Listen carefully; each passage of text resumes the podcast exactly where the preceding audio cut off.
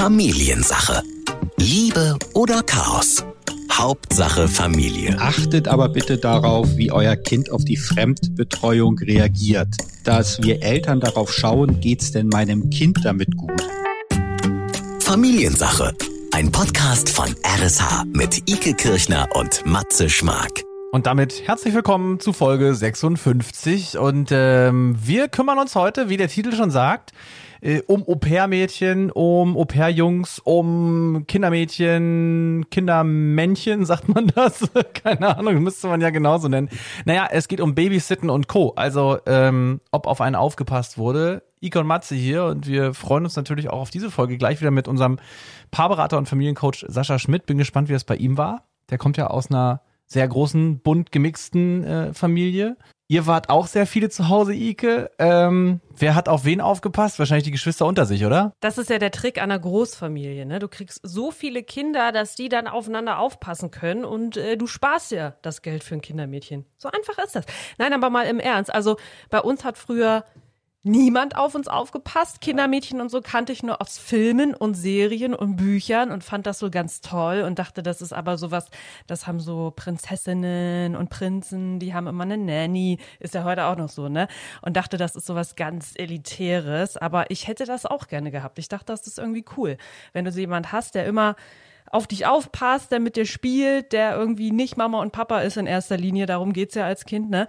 Ähm, dass man mit anderen coolen Erwachsenen Zeit verbringen kann. Aber äh, wir hatten sowas nicht. Da ist das, da war das auch noch nicht so angesagt. Heute ist das, glaube ich, ein bisschen gängiger, ne? Ich kenne das auch, auch nur äh, Geschwister unter sich. Wir waren ja nur Jungs zu Hause und da wurde sich dann logischerweise auch gegenseitig aufgepasst. Ähm, ja, ist so eine Sache, ne? Ähm, ob das immer gut war, dass mein großer Bruder auf uns aufgepasst hat, ich weiß nicht. Aber wir wollen ja äh, heute auch drüber sprechen, ob das nicht eventuell auch generell ein Problem ist, wenn Eltern dann ähm, langfristig ja auch oft, denken wir mal an Au pair und so, äh, langfristig an, an jemand anders abgeben. So ein bisschen ja auch die Erziehung abgeben. Ist das wirklich so? Kennst du das aus dem Bekanntenkreis, Familienkreis irgendwo äh, Au pair oder dass die richtig jemanden haben, der sich lange um die Kids kümmert? Ich kenne es jetzt so nicht. Ich kenne das tatsächlich ganz vereinzelt, ähm, jetzt nicht aus dem engen Freundeskreis, aber aus dem Bekanntenkreis habe ich das schon mitbekommen.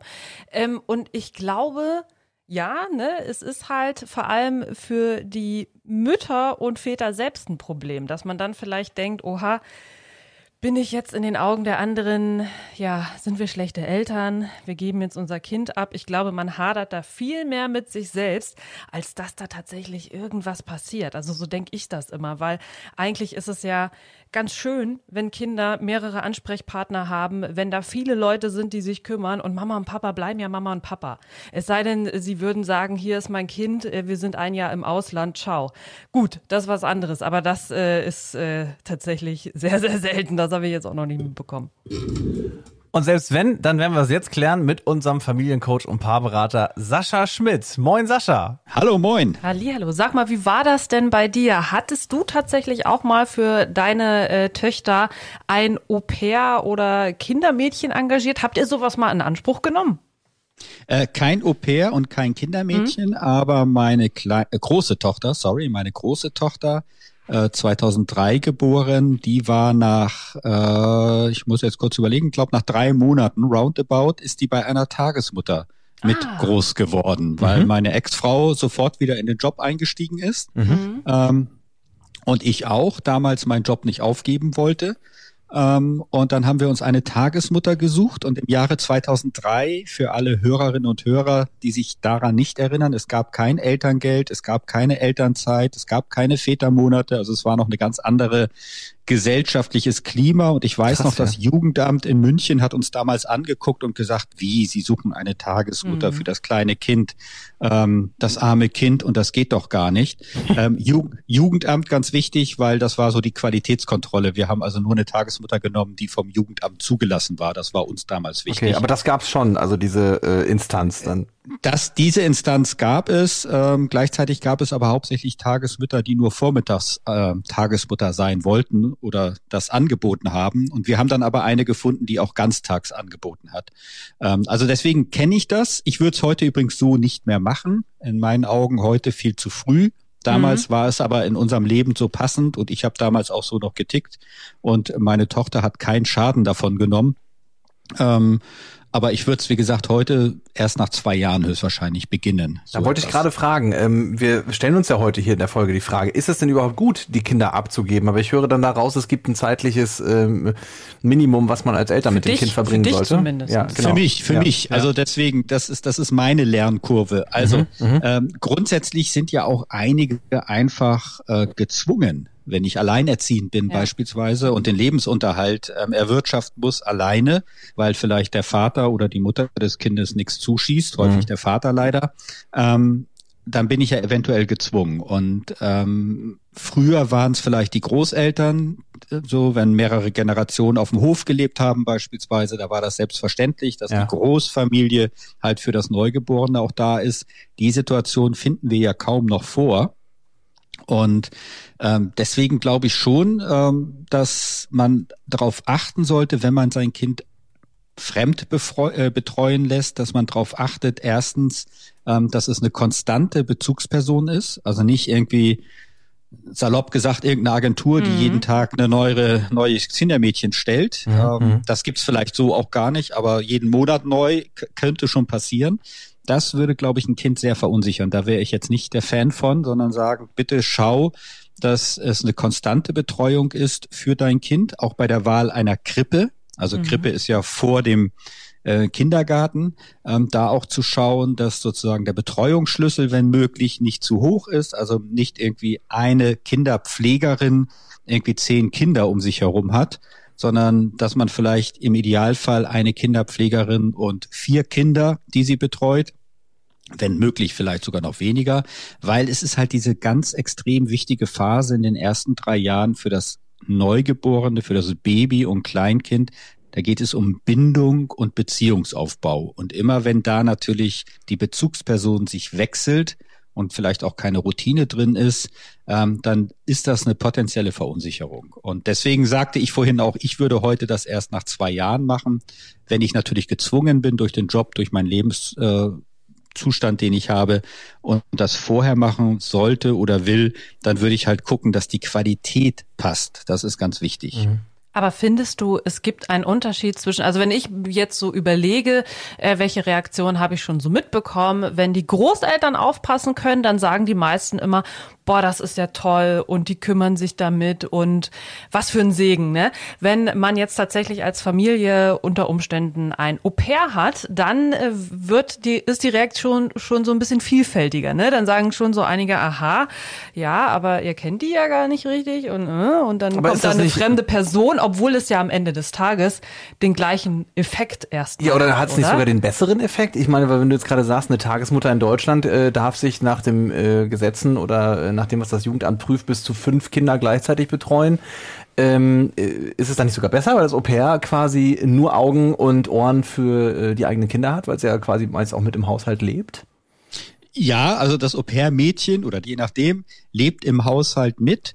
Ähm, als ich mich damals informiert habe, ich weiß nicht, ob das heute noch so gilt, ähm, geht es aber ja darum, dass diese Person mitlebt, dich im Haushalt und bei der Kinderbetreuung auch unterstützt ähm, gleichzeitig aber ja auch die Sprache lernt, also sein eigenes Leben auch noch parallel hat, also man nicht den vollen Zugriff hat im Sinne von, ich habe da jetzt eine, eine externe Dienstleistung, die bei mir im Haus lebt und äh, auf meine Kinder Vollzeit aufpasst, sondern das ist auch klar geregelt. Es handelt sich ja auch häufig um Minderjährige, die da kommen, also 16, 17 glaube ich, ne? Ist das doch so das Alter.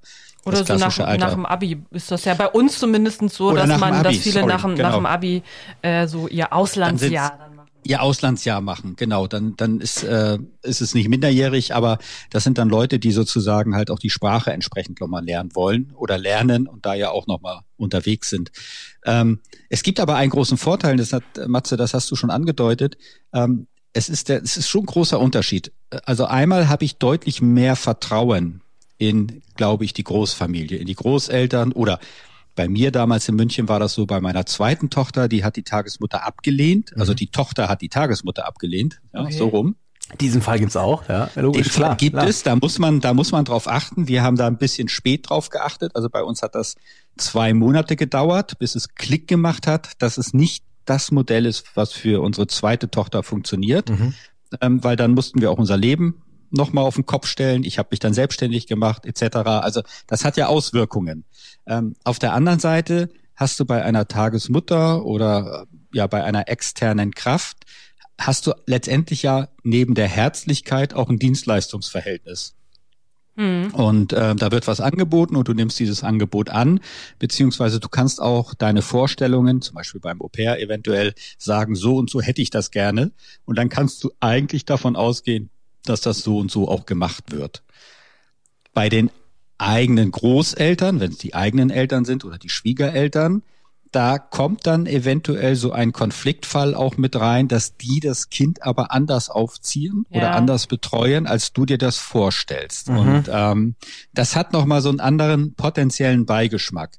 Bei mir war das so, dass meine Schwester, die damals in München studiert hat, ähm, dann letztendlich ein Semester geopfert hat, in Anführungsstrichen, und auf meine kleine Tochter aufgepasst hat, bis wir einen Krippenplatz gefunden hatten in der Großstadt.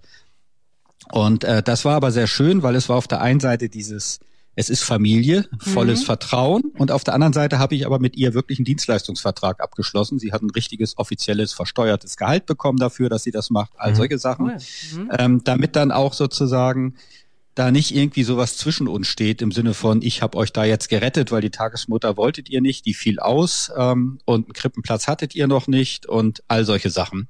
Ähm, das kann nämlich in das Familiäre irgendwie so mit ein bisschen noch reinrutschen. Mhm.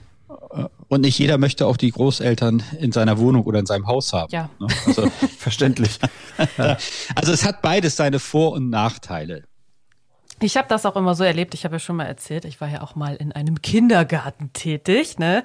Das war tatsächlich in Berlin-Charlottenburg. Da war das jetzt nicht so unüblich, dass da auch das ein oder andere Au-pair vorbeikam und die Kiddies abgeholt hat. Ne? Ja. Ähm, das glaube ich auch in der Großstadt natürlich noch mal irgendwie so so ein anderes Ding. Ähm, da ist das vielleicht so eher das gewohntere Bild. Mhm. Und da habe ich das immer so erlebt, da waren die Kinder wahnsinnig stolz drauf. Also die haben ja auch immer ganz stolz von ihrem Au-pair erzählt und äh, im besten Fall äh, haben sie ja dann auch ein bisschen was von der Sprache, darum geht's ja auch, ne, bei so einem ja, Austausch ja, ja. mitbekommen. Ähm, da habe ich immer so gedacht, kann ich auch nachvollziehen als Kind, dass man das ganz aufregend ja. und ganz toll findet. Eine, äh, coole, wenn, eine coole erwachsene, halb erwachsene Freundin ja, oder Freund. Ja, so, wie so die genau. große Schwester, genau. die man nie hatte, die man sich immer mhm. gewünscht hat. Ähm, und da habe ich so gedacht, eigentlich doch ganz wertvoll, wenn außerhalb der Familie, das kann natürlich auch wie in deinem Fall eine coole Tante sein oder so, ne? Äh, da noch jemand ist. Halt nicht nur Mama und Papa. Total. Also das Witzigste war, dass ähm, meine Töchter jetzt, also zehn Jahre später dann mal gesagt haben, du, deine Schwester, die hatte immer so Karamellbonbons dabei. Die gab's aber immer nur, wenn du und Mama weg waren. Ja, ja. ja? Ähm, also das sind dann diese herzlichen kleinen Geschichten, die es dazu gibt. Können wir also im Prinzip festhalten oder, oder zumindest mal so äh, andeuten, denjenigen die Angst zu nehmen, die sagen, ähm, ich möchte mein Kind, du hast jetzt selber gesagt, für dich wären es jetzt so die ersten zwei Jahre, die würdet ihr auf jeden Fall äh, immer mit euren Kindern verbringen, das würdest du nicht nochmal so machen, so früh. Aber äh, wie können wir denn mal ein bisschen vielleicht den anderen auch so die Angst nehmen davor? Also ich höre jetzt ja da raus, ähm, Tagesmutter, Au pair, das ist nicht schlimm, dadurch verliert dein Kind jetzt nicht automatisch die Bindung zu dir als Mama oder Papa. Nein, ähm, das nicht. Wie kann man denn da mal so ein bisschen ja die Angst nehmen? Wie begründet sich das? Warum geht da die Connection oder die Verbindung eigentlich nicht verloren bei? Ja, weil du einfach als als Elternteil grundsätzlich die wichtigste Person für deine Kinder bist und ähm, du kannst halt auch davon ausgehen, dass deine Kinder eigentlich mitmachen. Also wenn du fremdbetreuen lässt, ähm, dass die Kinder schon wenn sie ein gutes Gefühl haben, wenn sie auch merken, dass du das wirklich willst und auch mit Herz jemanden ausgesucht hast, der auf das Kind aufpasst, ähm, also selber nicht äh, zweifelst beispielsweise oder selber denkst, ah, jetzt bin ich so gefangen, eigentlich möchte ich mehr Mutter oder mehr Vater sein und auf der anderen Seite möchte ich meinen Job aber nicht aufgeben oder ich habe es meinem Partner doch versprochen, dass ich auch wieder einsteige. Also das sind ja so eher diese inneren Kämpfe, die ich bei den Eltern dann erlebe, auch in den Beratungen, ähm, die dann die Kinder spüren. Und wenn die Kinder spüren, dass die Eltern da nicht ganz klar sind eigentlich bei dieser Fremdbetreuung, mhm. dann wird es häufig auch schwierig oder kann es dann auch schwierig werden. Also es muss Und. halt immer irgendwie passen, denn das kann man sich ja am Ende des Tages doch zum Glück noch irgendwie aussuchen, ne? Wenn du Glück hast. Ne? Ja. Also wie gesagt, es gibt halt auch Lebenssituationen, wo du es nicht aussuchen kannst, wo du einfach nehmen musst, was da ist. Ähm, dann ist es, äh, ja, auch das überlebt ein Kind. Also Kinder ja. sind sehr resilienzfähig. Kinder vertragen da sehr viel. Und ich kann ja sagen, ich habe derzeit einfach nur die Grippe oder diese Fremdbetreuung und gleichzeitig suche ich nach einer Alternative. Und wenn man die Alternative hat, kann man die ja dann auch entsprechend nutzen. Und um nochmal dabei, dabei zu bleiben, ich glaube, das hängt auch viel so damit zusammen. Denn natürlich gibt es immer den Fall oder auch oft den Fall, ähm, man muss sich halt Unterstützung suchen, weil man halt alleinerziehend ist oder weil beide berufstätig sind oder, oder, oder, oder. Ähm, dann spielt aber auch immer mit rein so dieser Anspruch, äh, ich glaube, das haben wir auch schon mal thematisiert, äh, der vor allem auch bei Frauen so ein bisschen durchkommt. So, man möchte ja keine Rabenmutter sein. Ne? Der äh, Verdacht liegt ja auch immer direkt nah, wenn man jetzt sagt, hey, wir haben Au pair, hey, wir haben äh, eine Nanny, im schlimmsten Fall sogar mit zu Hause, da ist, glaube ich, das Klischee so am größten, ja. dass dann so kommt, ach, äh, die setzen Kinder in die Welt, aber schaffen dann äh, nicht, sich darum zu kümmern und so und lassen fremd betreuen. Ähm, ich glaube, das kann man aber auch ein bisschen aushebeln, dieser, dieser Vorwurf oder auch, dass man sich selbst vielleicht als Mama oder als Papa dann da so ähm, Gedanken macht und denkt, Mensch, schieb ich da jetzt nicht mein Kind ab? Also man kann ja schon auch sagen, irgendwie schiebe ich mein Kind ab, aber die Frage ist ja, ob ich es abschiebe oder ob ich es abgebe, weil mir etwas anderes auch noch wichtig ist, beispielsweise mein Job oder eine andere Tätigkeit, die ich halt kinderlos nur machen kann oder möchte. Und ich glaube, äh, das, was du so ein bisschen ansprichst, ist ja das berühmte schlechte Gewissen dann auch. So dieses Gefühl, mh, hm, irgendwie passt das vielleicht doch nicht. Oder bin ich denn jetzt eine gute Mutter mhm. oder bin ich denn ein guter Vater, wenn ich das mache? Und ähm, dieses schlechte Gewissen hilft niemandem. Also es hilft nicht dem Kind und es hilft nicht mir als Mutter oder als Vater. Und bei dem schlechten Gewissen hatten wir schon mal, wiederhole ich aber gerne auch nochmal, weil es äh, ganz wichtig ist nochmal, bei diesem schlechten Gewissen äh, kann man nochmal unterscheiden. Manchmal ist das so eine Art Ahnungsbewusstsein. Also ich spüre eigentlich, dass ich gegen meine eigenen Werte oder gegen mein eigenes Gefühl gerade handle. Beispielsweise, ich möchte eigentlich mehr Zeit mit meinem Kind verbringen, bin aber der Meinung, dass ich arbeiten muss oder das auch möchte oder glaube, äh, das gehört dazu, zu meinem Status oder wie sieht das denn aus oder ich verliere meinen Job. Und ich spüre eigentlich, dass ich gegen mich selbst handle. Und dann kommt so eine Art schlechtes Gewissen mhm. hoch. Das wäre so ein Ahnungsbewusstsein. Und da kann man dann einfach mal schauen in sich selber und das klären und sich sagen, ja, so ist das. Ähm, mir ist der Job wichtig beispielsweise und deswegen verbringe ich weniger Zeit mit meinem Kind. Mhm. So ist es halt. Einen Preis muss ich zahlen. Manchmal gibt's aber auch dieses schlechte Gewissen, da verstoße ich eigentlich nicht gegen mich, sondern da spüre ich dann nur, dass mein Umfeld komisch reagiert, mit den Augen rollt oder wieso hast du überhaupt ein Kind in die Welt ja. gesetzt, wenn du dann nicht da bist. Ich glaube, das ist das, was du auch so ansprichst, so ein bisschen aus dieser mütterlichen Variante. Ich kriege das eher bei Müttern mit, so diesen Kampf, bei Vätern weniger.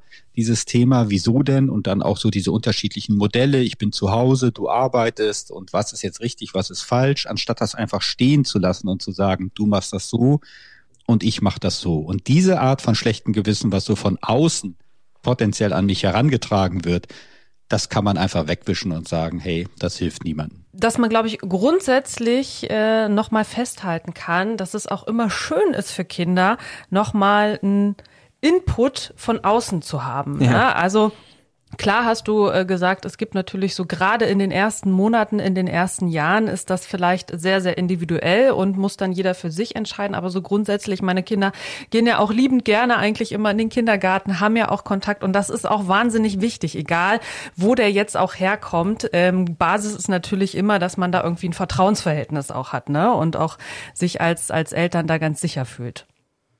Ja, definitiv. Und also Kinder, du hast das gerade angesprochen, das ist, äh, sollte man im Kopf behalten. Kinder möchten eigentlich auch mit Gleichaltrigen umgeben sein. Mhm. Entweder haben sie Geschwister, die sind zwar nicht gleichaltrig, aber trotzdem sind andere Kinder drumherum. Oder bei Einzelkindern ist das schon sehr, sehr wertvoll, wenn sie halt im Kindergarten oder in der Krippe einfach auch noch mit anderen Kindern konfrontiert sind. Und grundsätzlich geht da nichts verloren bei einem Kind. Also diesen Zahn kann man ziehen. Ähm, achtet aber bitte darauf, wie euer Kind auf die Fremdbetreuung reagiert.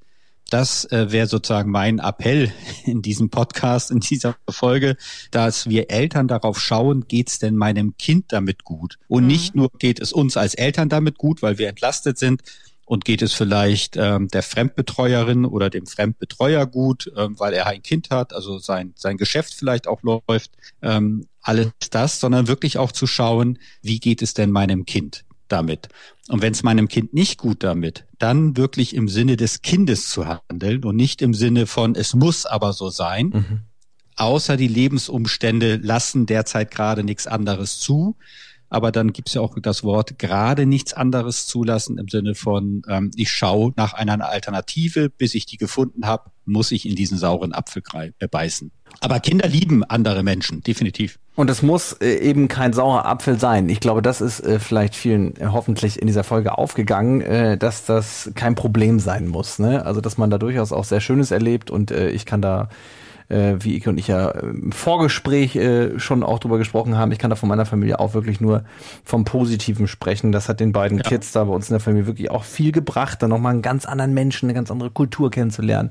Äh, vor allem eine andere Sprache, das äh, sind so die lustigsten Momente, finde ich, wenn dann wirklich äh, jetzt, wenn man ein Au-pair-Mädchen zu Hause hat oder ein Au-pair-Jungen, äh, dass da wirklich äh, nochmal ein bisschen eine andere Sprache ins Haus kommt, äh, dass man eben nicht einfach so sagen kann, ich hätte jetzt gerne meine Cornflakes, sondern man muss es vielleicht nochmal anders formulieren. Oder bringt dann einem Erwachsenen auch was bei. Da ja. kann man ja auch sehr ja. stolz dann sein. Absolut. Ne? Genau. Ich finde auch. Genau. Es bildet uns weiter und äh, man sollte sich einfach nicht davor scheuen. Also diese Fremdbetreuung und ich hasse es, wenn einer sagt irgendwie so, ja, du gibst ja deine Kinder sowieso nur ab. Äh, das finde ich ganz komisch. Äh, dann hat derjenige wahrscheinlich noch nicht richtig selber darüber nachgedacht, was das bedeutet. Also, Sascha, dir ganz lieben Dank für heute und äh, wir hören uns in der nächsten Folge wieder. Danke, dass du uns heute betreut hast. bitte, bitte. Tschüss. Familiensache. Ein Podcast von RSH. Alle Folgen gibt es jetzt kostenlos auf rsh.de und in der RSH-App.